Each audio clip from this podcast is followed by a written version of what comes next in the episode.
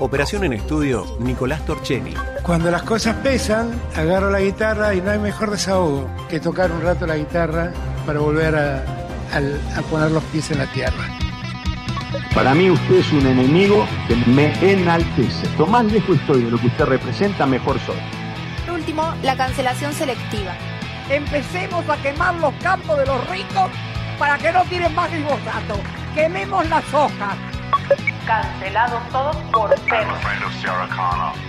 Yo voy a barrer a los ñoquis de la cámpora que nos quieren dejar como parásitos en el Estado. Are you talking? Talking to me?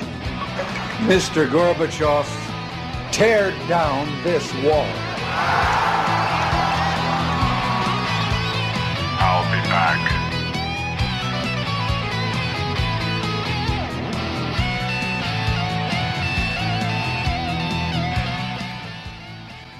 Muy buenas tardes, ¿cómo están ustedes? Bienvenidos a Cancelados por el Mundo, esta sección de historias de hoy, noticias de ayer, de jueves y martes. Hoy, jueves 13 de octubre, un clima diáfano, no se sabe si llevar o no camperita, si estar en remera, va y viene la cosa. Y Hoy, como va y viene la cosa, va y viene nuestro equipo. El doctor Ulises Loskin va a estar con nosotros, pero de forma virtual. Así es la capacidad tecnológica de este equipo. Y el señor Lucho Santana en los controles. Así que muy buenas tardes Lucho, muy buenas tardes señores, señoras oyentes, todo aquel que está encendiendo el U20 en este momento o ya viene escuchando el programa en la ruta, en su trabajo, en su descanso, tomando una siesta, aquí estamos para informarlo. Hoy obviamente tenemos noticias, pero es también nuestro día editorial, así que nos vamos a tomar algunas licencias.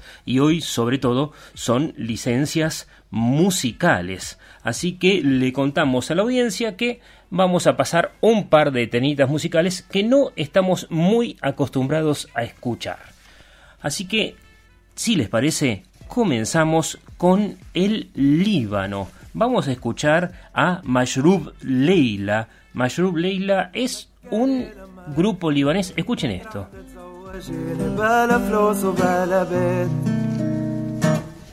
تذكري كنت تحبيني مع اني مش داخل دينك تذكري كيف كنا هيك تذكري لما أمك شفتني نايم بيت أختك قالت لي انسى عنك واتفقنا نضلنا هيك بلا دور وطنطنت بلا كرافات وصبحية.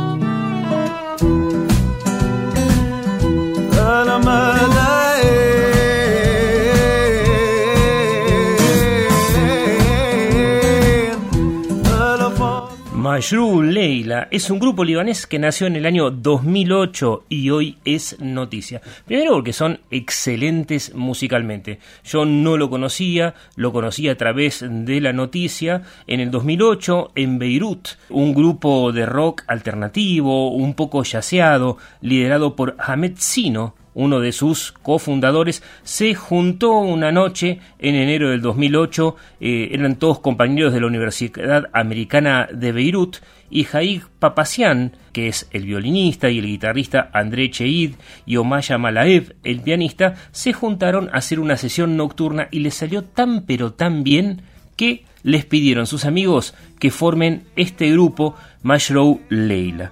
¿Y por qué es noticia este grupo? Porque acaba de separarse. Y uno dirá, ¿por qué un grupo es noticia por separarse? Por la cultura de la cancelación. La presión homofóbica acabó con Majru Leila, una de las principales bandas de rock de Oriente Próximo. Este grupo libanés estaba liderado por un homosexual y eso cayó muy mal. También había una de las chicas, una de las cantantes, también se había declarado lesbiana y comenzó a ser prohibido en diferentes lugares del mundo árabe. A pesar de esa musicalidad espectacular que tienen, comenzaron a recibir insultos en las redes. ¿No? Y son todos musulmanes, eso es lo interesante, y hacían eh, música no necesariamente de protesta, sino hablando de las vicisitudes del Líbano, de las cuestiones cotidianas, de lo ridículo que se gobierna en los países árabes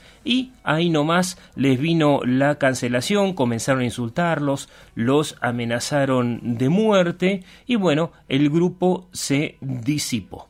Y al Líbano nos vamos porque nos da una noticia reinteresante que comenzamos a explicitar ayer nuestro compañero Ulises Loskin.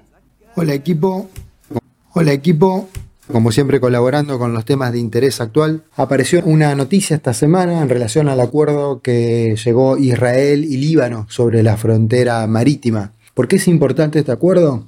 Porque en primera instancia Israel y Líbano vienen de una historia de guerras constantes. Primero existió la guerra civil libanesa entre 1975 y 1990, después estuvo la intervención israelí de 1978 al Líbano, una organización, una intervención también en el año 1982, donde se logró expulsar la OLP, que es la Organización de Liberación Palestina, también en 1985, o sea, vienen de diferentes encrucijadas y una historia de guerra y enfrentamientos conjuntos constantes.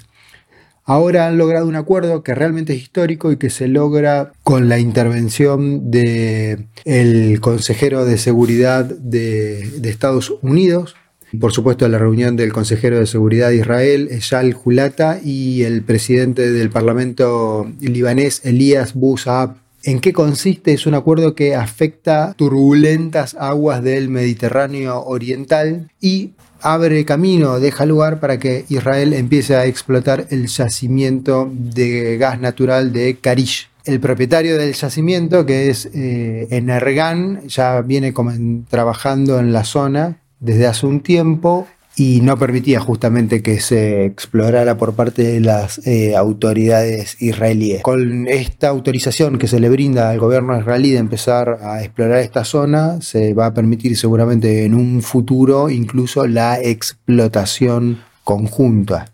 ¿Por qué es importante este acuerdo?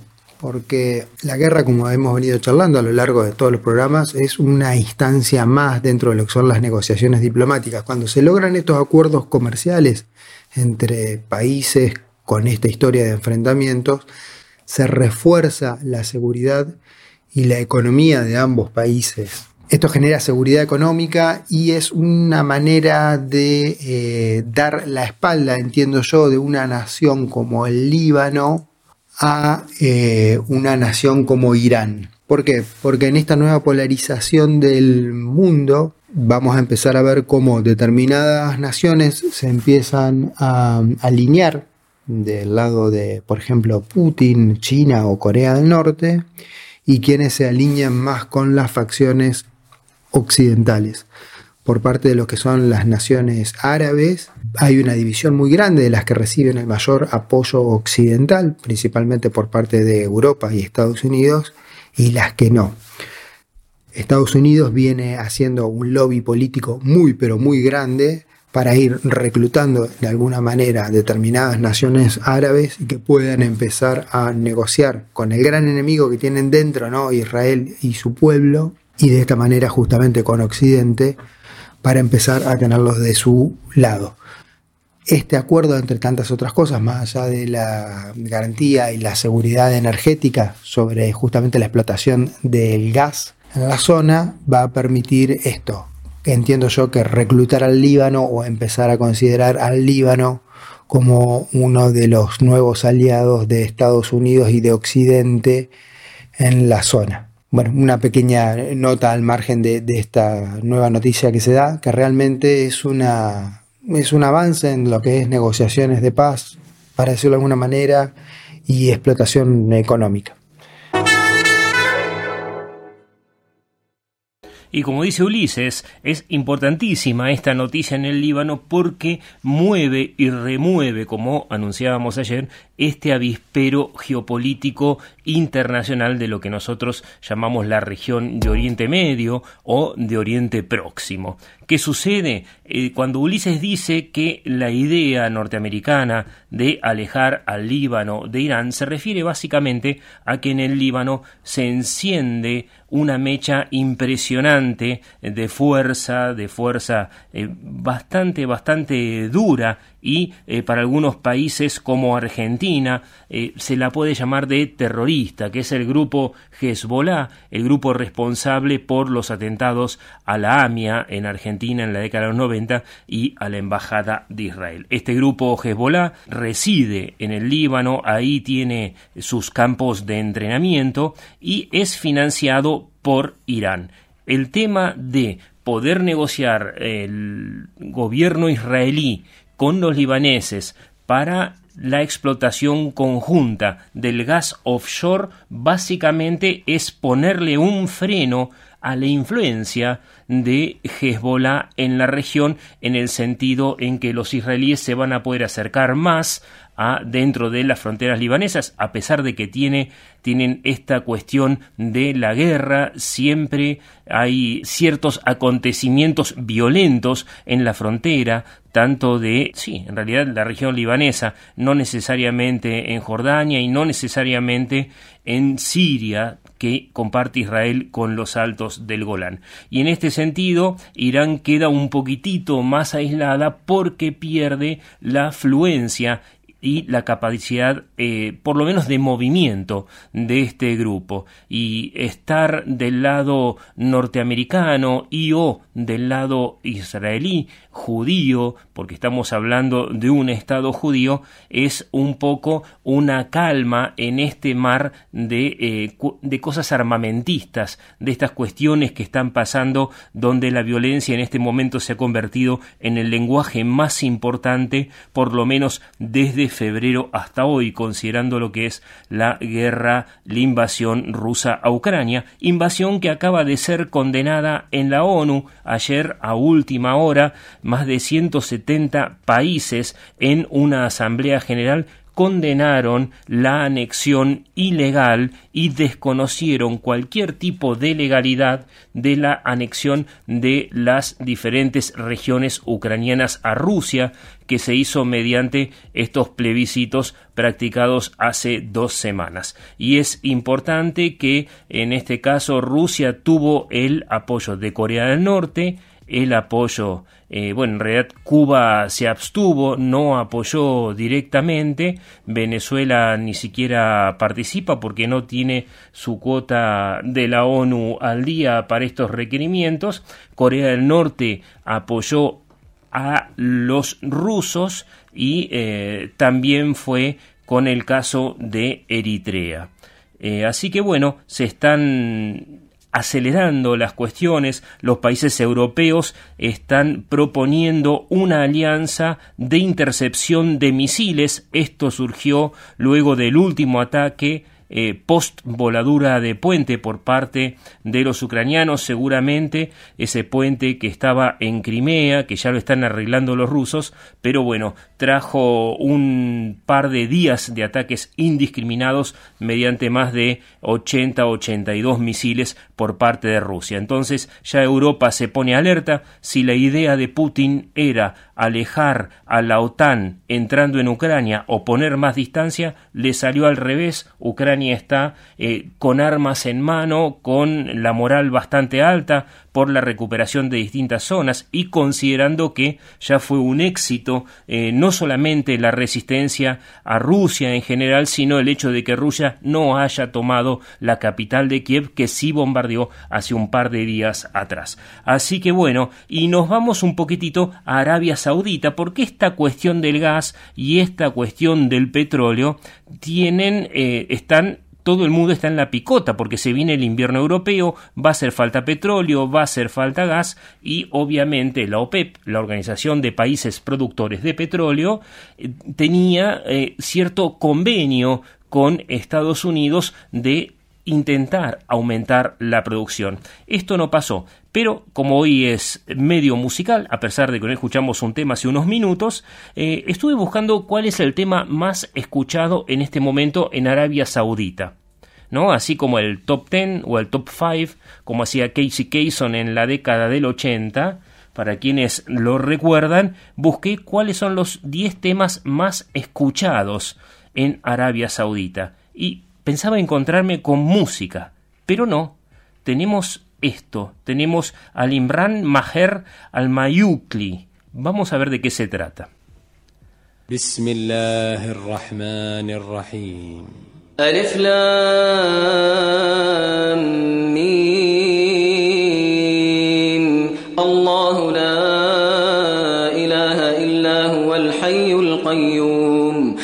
نزل عليك الكتاب بالحق مصدقا لما بين يديه وأنزل التوراة والإنجيل Estamos escuchando a Mahrir al-Mu Ailki, que es una persona que tiene mi edad, nació el 7 de enero de 1969 y no es cantante, sino que está recitando el Corán. Es un imán que recita el Corán, es una persona muy, muy importante, es él trabaja, trabaja, digamos, está en la Meca, y eh, que es un lugar sagrado. Recordemos que ahí está el asteroide y la mezquita más importante del mundo musulmán y eh, este señor que en el año 2004 obtuvo un máster en jurisprudencia islámica en la Universidad Um al-Qura y tuvo su mención de excelencia, se doctoró siete años después en cuestiones religiosas y es profesor de la Facultad de la Sharia y Estudios Islámicos en la Meca. Y desde ahí es uno de los más eh, conocidos y reconocedores recitantes del Corán. ¿sí? Escuchemos un poquitito más, no lo vamos a traducir y aparte por una cuestión de respeto vamos a escuchar medio minutito.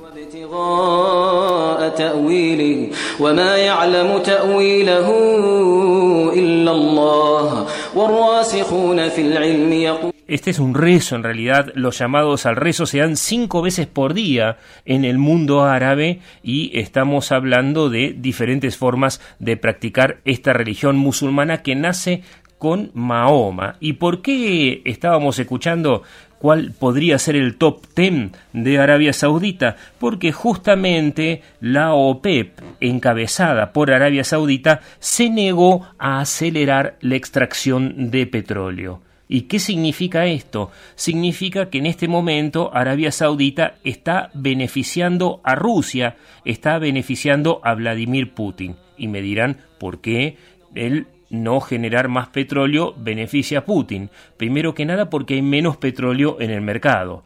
Segundo, porque el precio se mantiene alto. Ustedes eh, se imaginan que si hay más petróleo, el precio se abarata y más gente puede comprarla. Entonces lo que está haciendo Arabia Saudita como una movida geopolítica en este tablero complejísimo de Medio Oriente es mantener baja la extracción de petróleo para que los países europeos no puedan importar a un precio diferenciado y así también beneficiar a Rusia que vive básicamente de lo que es la venta de petróleo y la venta de gas. Y con respecto a la venta de petróleo y de gas, Putin se reunió, en realidad no se reunió, eh, se estuvo mensajeando por Twitter con el presidente de Turquía, Tayyip Recep Erdogan, y le dijo que qué le parecía era una buena idea hacer un centro de distribución de gas ruso desde Turquía a Europa. ¿Por qué? Porque tanto los gasoductos Nord Stream 1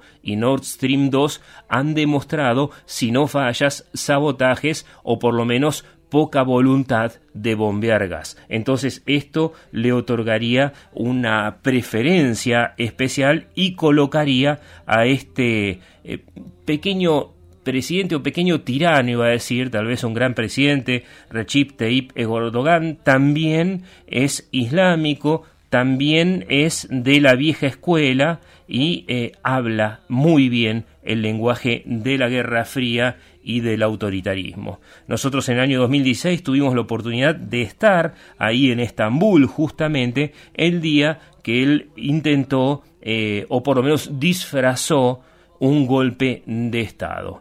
Cuando digo un golpe de Estado me refiero a un autogolpe, porque encontró una forma interesante de deshacerse eh, de sus rivales políticos, que era acusarlos de cometer un golpe de Estado. Lo interesante es que el golpe de Estado teóricamente se dio tipo a las 9, 10 de la noche y para las 5 de la madrugada este señor ya tenía una lista de más de 250 profesores universitarios golpistas. No sabemos a quién se la arrancó, pero fue una espectacular posibilidad para poder detener a todos los adversarios políticos y así se está manejando Turquía.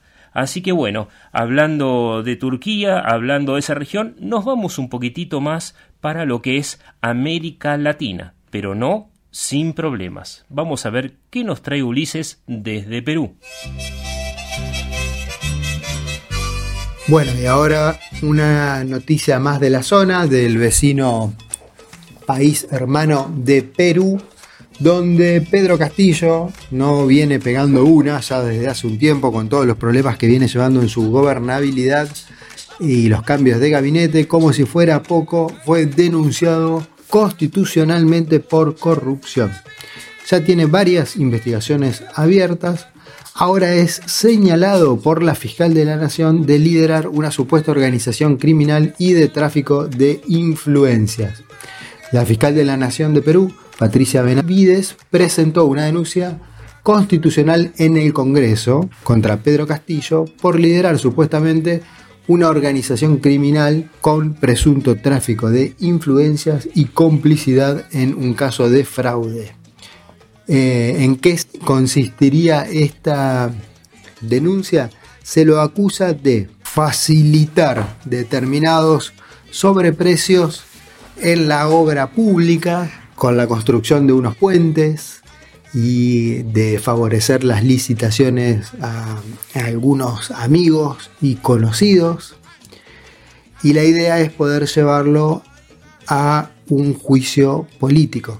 La fiscal sostiene que eh, esta organización criminal está enquistada en el Palacio de Gobierno y que tiene la finalidad de copar, controlar y direccionar procesos de contrataciones para obtener ganancias ilícitas. Algo parecido o similar a lo que se viene escuchando acá respecto de algunas investigaciones respecto de funcionarios de gobiernos anteriores. Recordemos que Castillo asumió el gobierno en el año 2021 y desde entonces viene atravesando diferentes problemáticas con cambios de gabinete, denuncias de corrupción y parece ser que cada vez se encuentra más acorralado por seis investigaciones de supuestos casos de corrupción.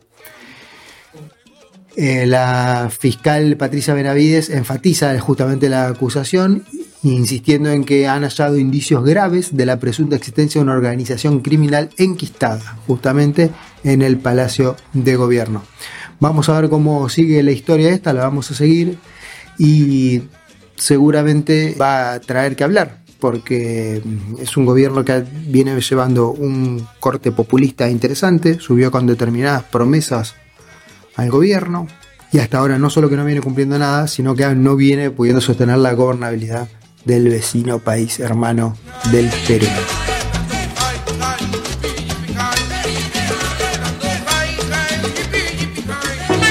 Y esta noticia que nos da el doctor, nuestro queridísimo Ulises Loskin de Perú, es una noticia realmente compleja porque, como decía él, hace un año y tres meses que es presidente el señor Pedro Castillo, una persona que surge de un sindicato docente, por lo que sabemos no incendió ningún edificio público en Perú y le fue bastante bien en las elecciones eh, con un discurso de izquierda. El problema es que cuando Castillo subió a la presidencia no sabía mucho qué hacer, no conocía mucho de los protocolos, eh, inclusive los protocolos básicos de las cosas que debe hacer, cómo se debe dirigir, dónde debe vivir un presidente peruano. O sea, era una persona del pueblo, como se suele llamar, que accedió a un cargo que le quedó grande porque evidentemente no tiene la capacidad de sobrellevarlo. Ya un año y tres meses de gobierno, eh, varios cambios completos, por lo menos tres o cuatro cambios de gabinete completos en, o sea, un cambio de gabinete cada tres meses, se manda más o menos Castillo, eh, ha perdido todo el apoyo de eh, la misma gente que lo votó tiene un índice de negatividad del 75%. Esto quiere decir que cada eh, de cada cuatro peruanos, eh, tres dicen que es un desastre. Tiene seis procesos en su contra. Este último está muy discutido que hace la Fiscalía, digo, muy discutido desde el punto de vista constitucional porque Castillo es un presidente en ejercicio y se lo acusa de arbitrariedad. Y acá está la fina discusión entre lo que son los actos políticos y los actos legales. Una cosa es arbitrariedad por alguna toma de decisiones y otra es no respetar las leyes. Como sea, Castillo tiene inmunidad y eh, según los diferentes artículos de la Constitución de eh, Perú, el 117 y el 99, que se oponen un poco respecto a si es o no judicializable lo que hace Castillo, sea como sea, y todo parece que esta denuncia va a terminar eh, simplemente en un cajón, no por el hecho de que sea cierto o no, sino porque pareciera ser que por el tipo de delitos que se los acusa no son judicializables mientras él es presidente o mientras tiene los fueros que les da la presidencia, no en la constitución peruana. Pero por otro lado, el presidente Castillo tiene problemas familiares. Eh, hace un mes aproximadamente, en realidad un poquitito menos, le allanaron la casa de gobierno. ¿Y por qué la justicia allanó la casa de gobierno? Buscando a Jennifer Paredes, que es la cuñada de Pedro Castillo, contra la cual se dictaron 30 meses de prisión preventiva por presuntos delitos de lavado de dinero y organización criminal en Perú. Esta es, eh, es la cuñada, pero es como la hija de Castillo, porque Castillo es una persona adulta de más de 50 años. Esta chica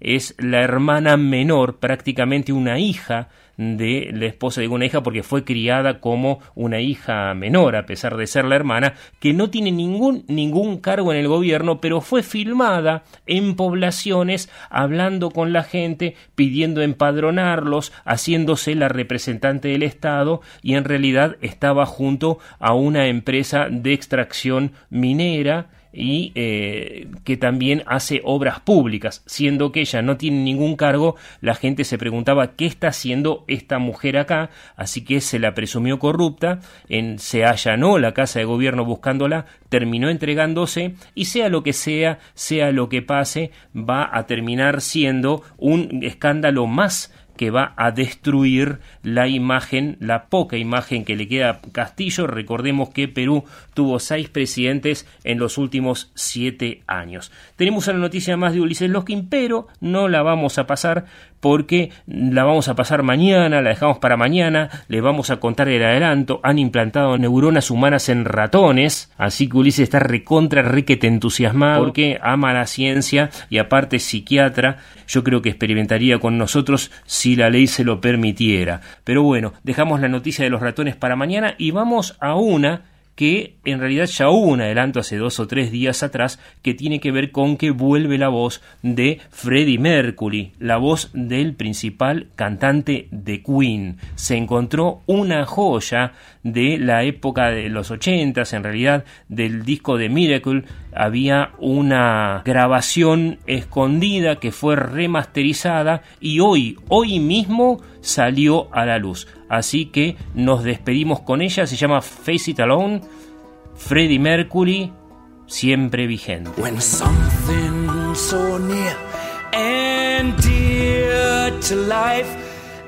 Explodes inside, you feel your soul is set on fire.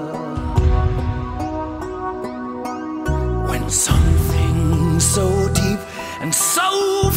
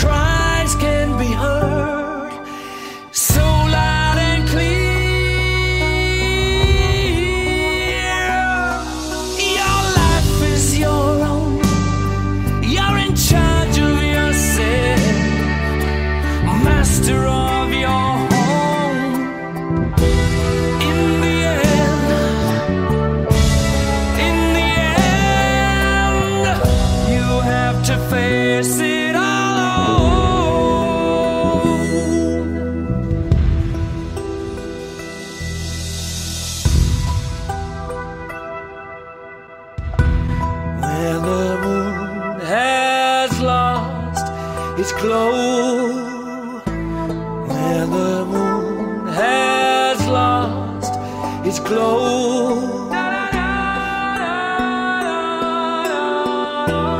Where the moon has, where the moon has lost its glow.